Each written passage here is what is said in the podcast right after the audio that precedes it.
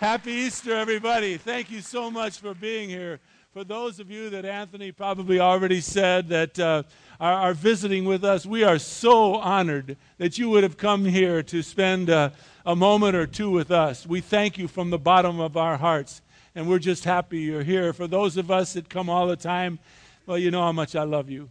It's, um, it's hard to put into words. In fact, I get a little choked up. I think about it enough, uh, just of the the love of the family of God. Uh, I have uh, really close, my, my dearest friend in life is here today. He came all the way from, from the Malibu area and uh, the greatest athlete I guess I ever known. And, uh, and so I get all choked up when I see old friends and when you're here and we get to celebrate Easter together. So, so we want to wish you a very, very wonderful Easter.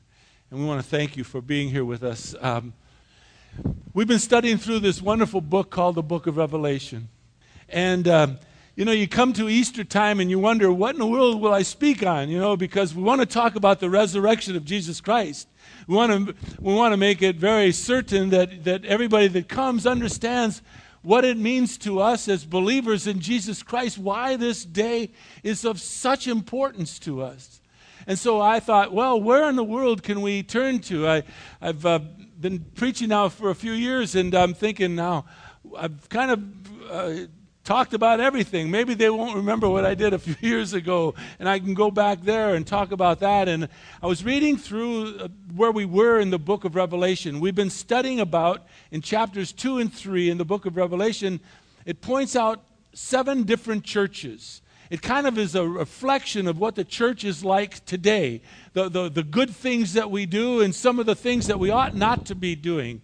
Uh, like the church at Ephesus, the first church that the Lord mentions in chapter 2, he says, This I have against you. you have you've, you've left your first love. And, and it's, a, it's, a, it's amazing statement that, that we, we, we learn from that that we ought to have a love for Jesus Christ that boils up within our soul, that, that, that gives us fire in our belly, so to speak, our love for Him. And I recognize and realize fully that, that, that what what people think about Easter is well, the usual questions arise, do they not? Uh, you hear them from people uh, either on talk show or talk radio, talk television, something. You hear people say, Did Jesus Christ really raise himself from the dead? I mean, that's the issue of Easter, is it not? He, he, on Good Friday, we had a wonderful Good Friday service. Pastor Bill just shared a wonderful message, and we, we learned about what would happen upon the cross when Jesus Christ shed his blood for the forgiveness of our sins. And so we understand that, but the, but the question comes up did he, did he really raise himself on Easter Sunday? Did he really raise himself from the dead? And if that's so, is he truly still alive? And if he is alive, then where in the world is he now? What's going on in this world in which we live? And so those questions come, and, and we've been studying through this, the book of Revelation. We've been looking at the different churches that, that answers just those thoughts. And I'd like to share it with you. I'd like to stay right where we are. If you have a Bible, would you please turn with me to the book of Revelation, the third chapter? We've come to a church called Sardis. And. Uh, in this church, this, this community uh, in Sardis was a, was a thriving community. Their, their, their city was built on top of this great mountain. It was, uh, it was almost impregnable. The, the, the enemies could not come against them very easily. And they had a, a business that world that was thriving. They had a society that was doing very well. And if you read with me in the book of Sardis, in, in the uh, first verse, when God comes to this, this, this community, and Jesus Christ is speaking, and, and we already studied, I won't bother you with the, with the symbolism of the seven spirits of God, which stands for the Holy Spirit, and the seven stars that he held, those were the symbolized the churches. And so Jesus Christ comes to this church, as it says in verse 1. And to the angel of the church of Sardis, he asked him to write these things.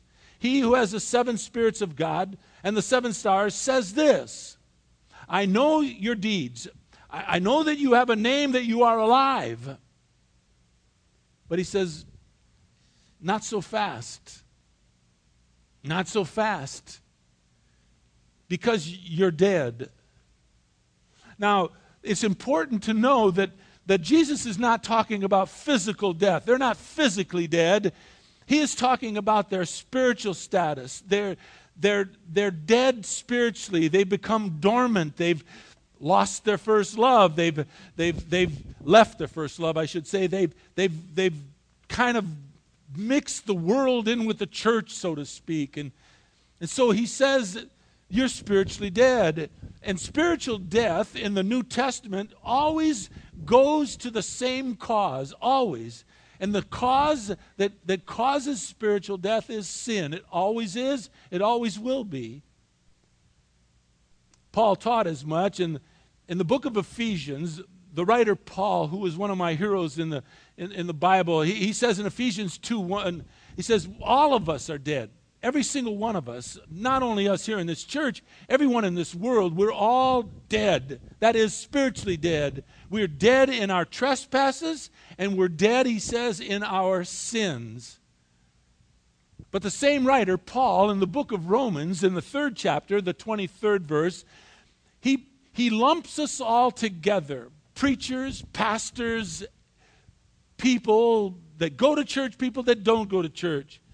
He says that all of us have sinned. Every single person on the face of this earth has sinned. That we all have in common.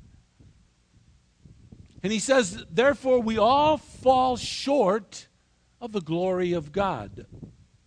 You see, we're all in this mess together, spiritually dead.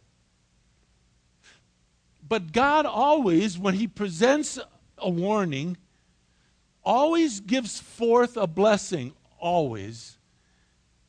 And so, in the same book, the book of Romans, this time the sixth chapter, not the third, but the sixth, same verse, the 23rd verse, he says that the wages of sin is what? Do you know?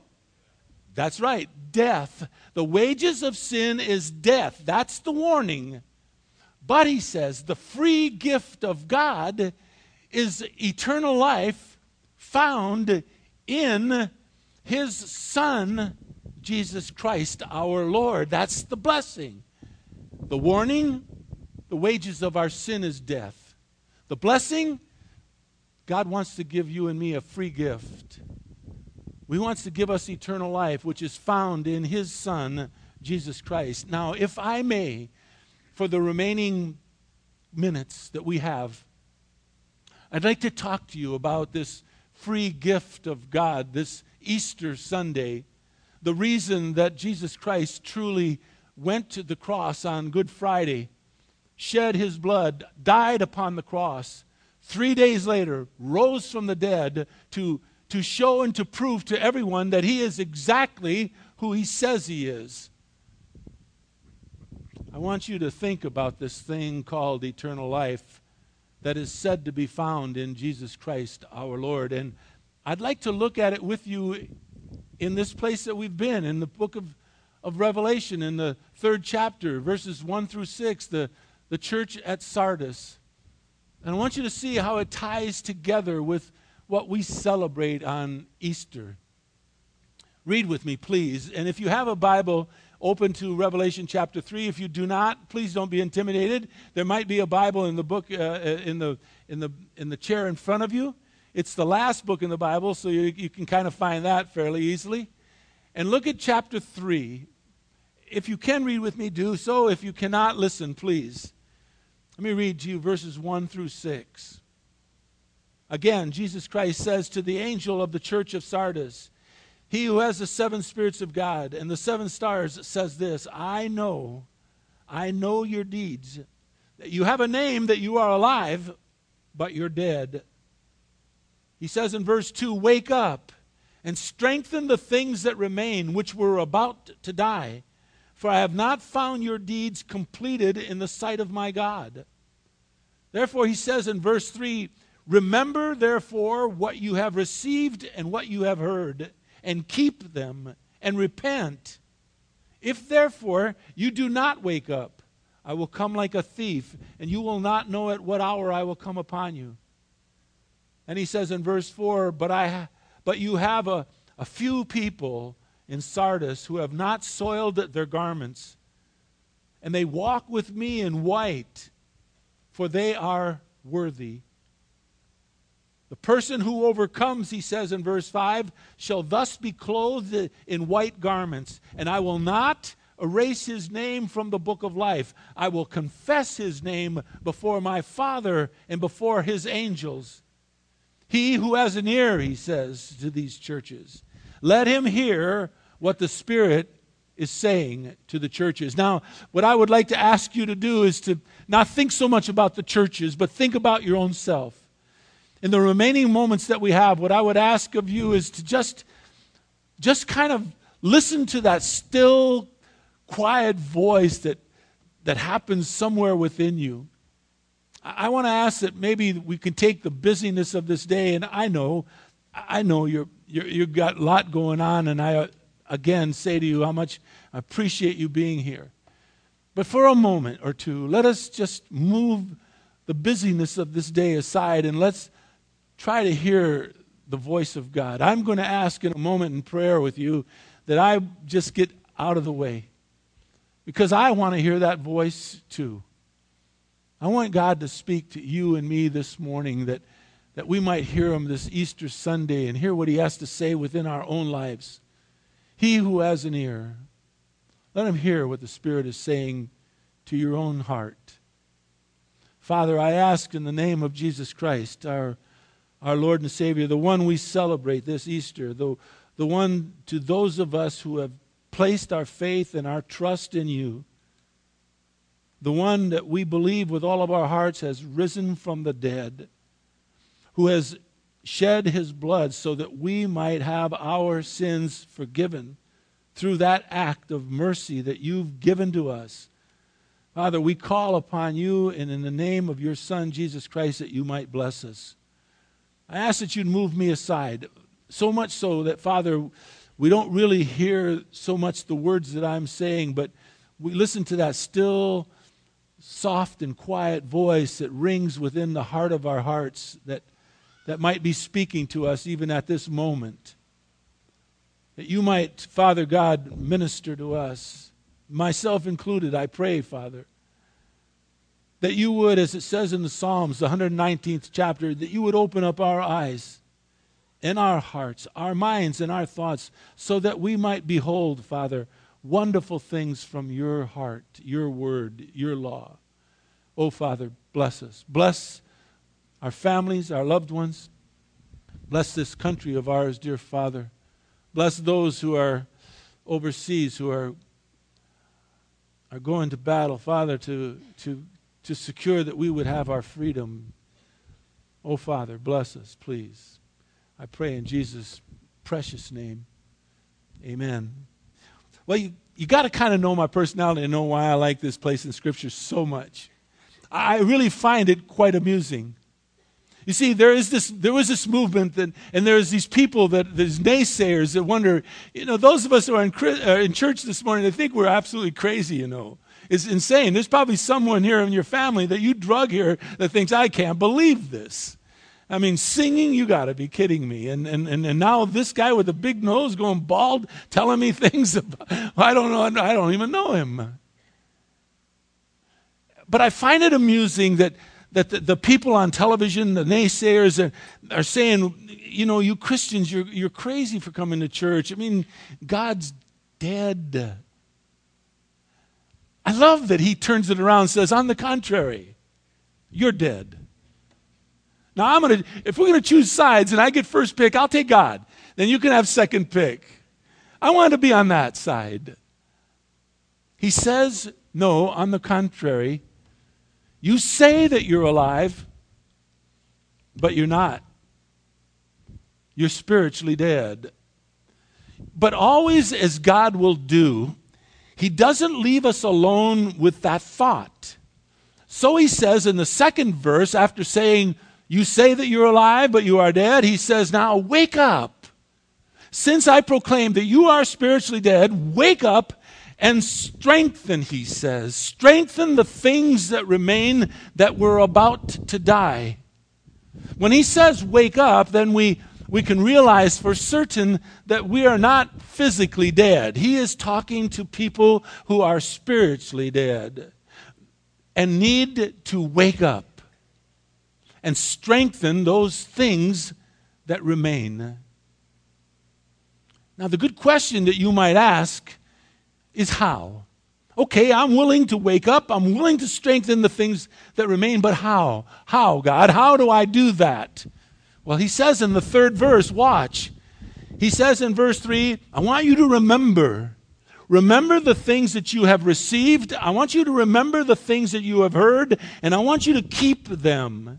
And then he says, I want you to repent. In other words, to turn from sin. That's the blessing. Now, the warning if you don't wake up, then he says, I'll come like a thief. You'll not know at what hour I'm going to come upon you. That's the warning.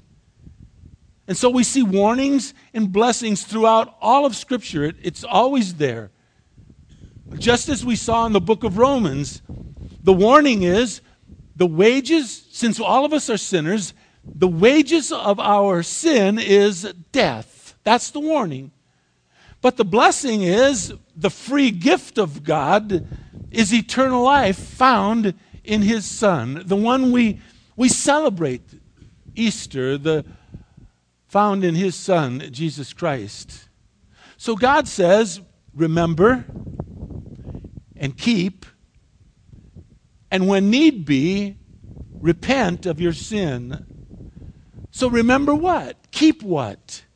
I mean, some of us I remember that when I came to Jesus Christ, I never really read the Bible. I didn't know what God wanted of me. I had some ideas, but I really didn't know what the Bible had to say about how I was to live. So, what am I to remember? Well, the Bible's clear. It says we are to remember the things out of this, the Word of God. That's why at church, this is what we do. We study the Word of God. We don't have a lot of traditions and a lot of rules and regulations. We, we allow God to set the, the format for us in our own life. And so he says, Remember what you have heard. Remember what you have received. And keep those things. And, and when the Holy Spirit convicts you of sin, then repent, or in other words, turn from your sin. What have you heard? What have we received? Well, today I want to make a promise to you. I will not allow you to walk out of those doors that you will not hear what Jesus has to say about you and what he has to say about himself.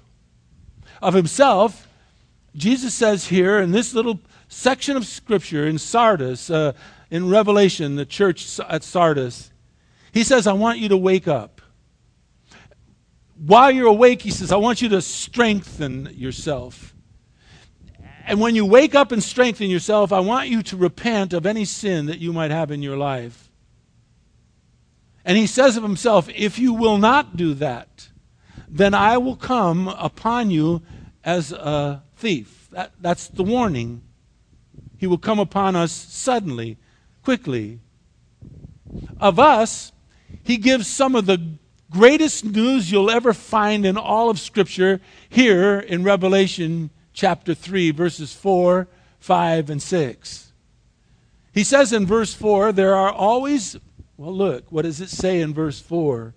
He says, You have a few people. There are always a few who have not, he says, soiled their garments you have a few, he says, who walk with me in white. And for these, these few, Jesus says, you, he says, I find as worthy. More than anything else this morning, I want you and me to walk away from this place feeling worthy before God. I want us to be in the number of the few that do not mock and do not ridicule, but rather place our faith and our trust in this one who went to the cross for us, who gave of his life And three days later, so as to prove that everything he said about himself was true, he rose from the dead. Easter. I want you to be in that number of the few who do not soil your garments, who walk with him in white and who are worthy. Now, white, you know, is, is symbolic of moral purity. That means to be without sin. Whoa, you got me.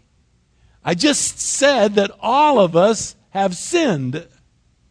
All of us have fallen short of the glory of God. Now, how in the world are we going to walk in moral purity? How in the world are we going to be in garments that are not soiled? How in the world are we going to walk worthy before God?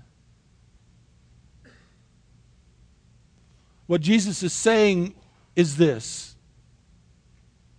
these folks who are not in garments that have been soiled, these folks, these few who are in white and, and are worthy, are the ones who, who have repented of their sin, who have confessed their sin, and who have asked Jesus Christ for their forgiveness.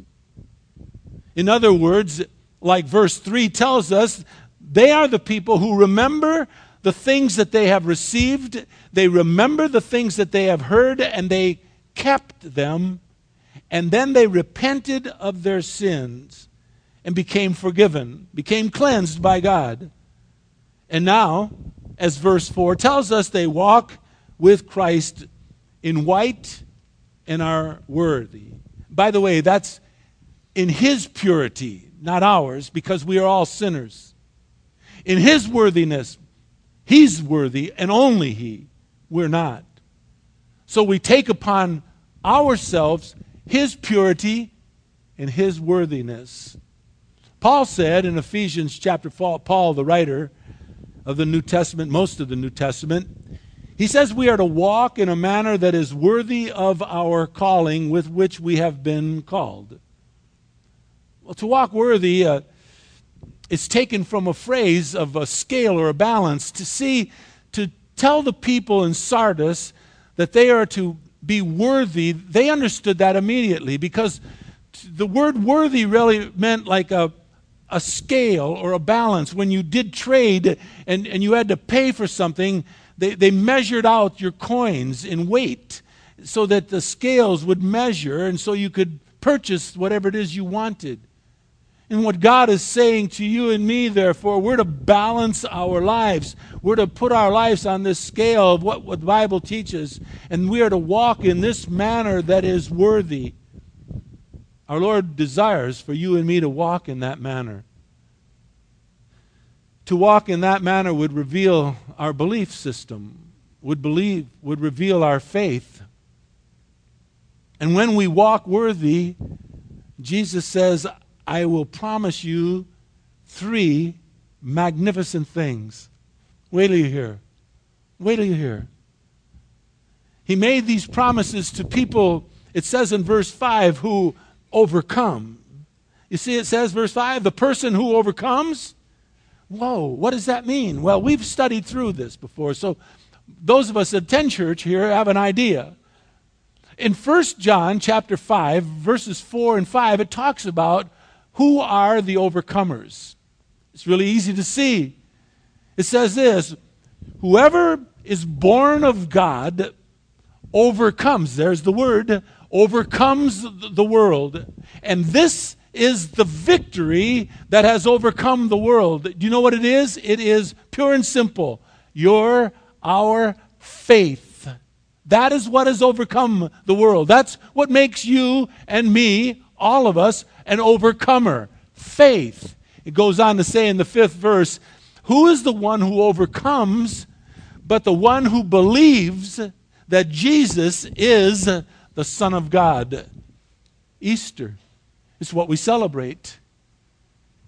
They, the overcomers, we, all who overcome, are the ones who will eventually be clothed in white garments. And, as verse 5 will tell us, our names will not be erased from the book of life. Oh my gosh. That you want that.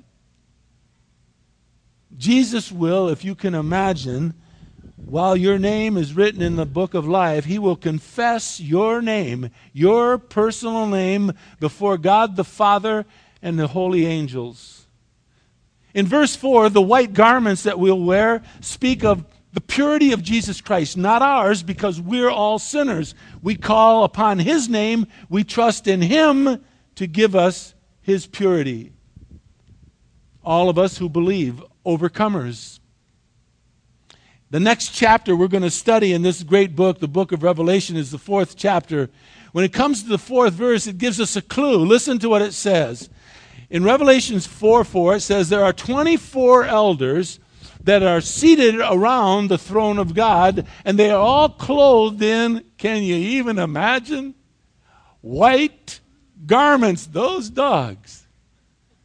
They're wearing those garments.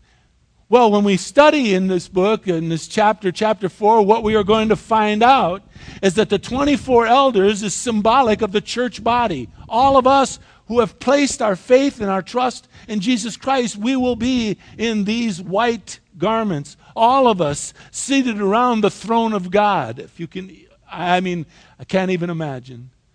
So I won't even try to explain. I can't imagine. But in the seventh chapter of the book of Revelation, an elder asks a question Who are these who are clothed in white robes? This is chapter 7, verses 13 and 14. Who are these who are clothed in white robes? And, and where have they come from? The answer is clear. They, they, these are the ones that, that have come out of the great tribulation. Note, they have washed their robes and made them white in the blood of the Lamb. Easter. It's what we celebrate. It's why Jesus Christ died on the cross, to shed his blood. Our garments have been washed in the blood of the Lamb, Jesus Christ, our Lord and our Savior. These garments are made white through the blood that Jesus shed upon the cross. Good Friday, Easter, and they are given, these robes are given to all who believe in him, overcomers. Given through his forgiveness and his cleansing of our simple faith and trust in Jesus Christ, the Lamb of God, the one who takes away the sin of this world, our risen Lord and Savior. Easter. It's why we celebrate. It's why we get so excited as Christians because this day is meaningful to us beyond anyone's wildest dream. This is the day that we, we receive and, or actually can see clearly that Jesus Christ has risen from the dead. He has risen what? Indeed, He has risen from the dead. And so we become worthy. Our clothes become washed white due to Jesus and his blood. And then in verse 5, look, he gives us our eternal security, the assurance of who we are, security that this world cannot give you or me. He says in verse 5 that he will not erase your name from the Lamb's book of life. Listen, there's no promise more secure in all of Scripture because this promise has been personally given by Jesus Christ, who raised himself from the dead, Easter. And he's raised himself for each one of us who are called overcomers, who have placed our faith in him. Now, the word's not erased, it's the strongest negative possible in the Greek language. That verse could be better read, I will never. No, no, wait. I will not ever. No, I will not under any circumstance. I will never, ever erase your name from the book of life. Don't you want your name in that book? If you have trusted and if you've placed your faith in Jesus Christ and He alone, for the forgiveness of your sin, you have the assurance, you have the security of your eternal destiny. given to you by none other than Jesus Christ Himself, who will never, no, not ever, not under any circumstance, erase your name from the book of life. But your name must be in that book. You know, there's not enough good works that you can do. There's not enough money that you can make. There's not enough uh, power that you can acquire. There's not enough religion that you can get that'll put your name in that book of life. No, the only way the Bible teaches that you and I can find our name written in that book of life and is done by faith and faith alone in God's Son, the one that we celebrate Easter Sunday, Jesus Christ. Our faith is in Him. In fact, the book of Revelation, way back near the end, on the 21st chapter, the 27th verse, says this Nothing unclean and no one who practices abomination and lying shall ever come into heaven. But, that's the warning. Here's the blessing. But only those whose names are written in the Lamb's book of life.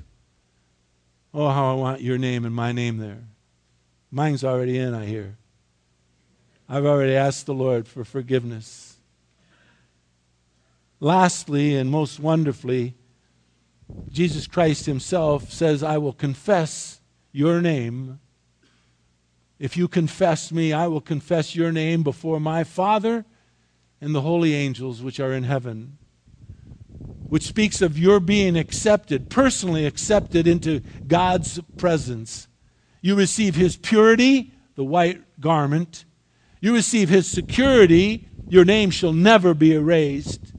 And you receive His acceptance. He calls upon your name personally. We are told in, in the book of Romans, again written by Paul, that we are to confess with our mouth Jesus Christ as Lord. Listen to what Paul writes. If you will confess with your mouth Jesus as Lord, and if you will believe in your heart that God raised him from the dead, Easter, you'll be saved. Your name will be in the Lamb's book of life. To confess him as our Lord before men is wonderful. But note, in Matthew, written by, of course, Matthew chapter 10, verses 32 and 33. Matthew says these things. Listen to what he says. Very similar. He says, Everyone who confesses me, Jesus is speaking, everyone who confesses me before men, I will confess them before my Father who is in heaven. But he goes on to say in the next verse, verse 33, But whoever shall deny me deny me before men, I will also deny them before my Father who is in heaven. You see, the opposite of confession in this case is denial. Which have you done?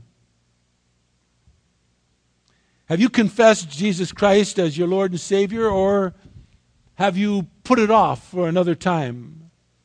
Have you denied Him for the moment? Which is it?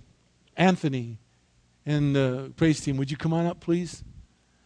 I want us to close in a song. I want you to, um, to listen. Let me just share with you before we close with this great song. I don't want to coerce anyone into standing, um, but I wondered on this wonderful Easter Sunday the 24th day of April. First service, I said March.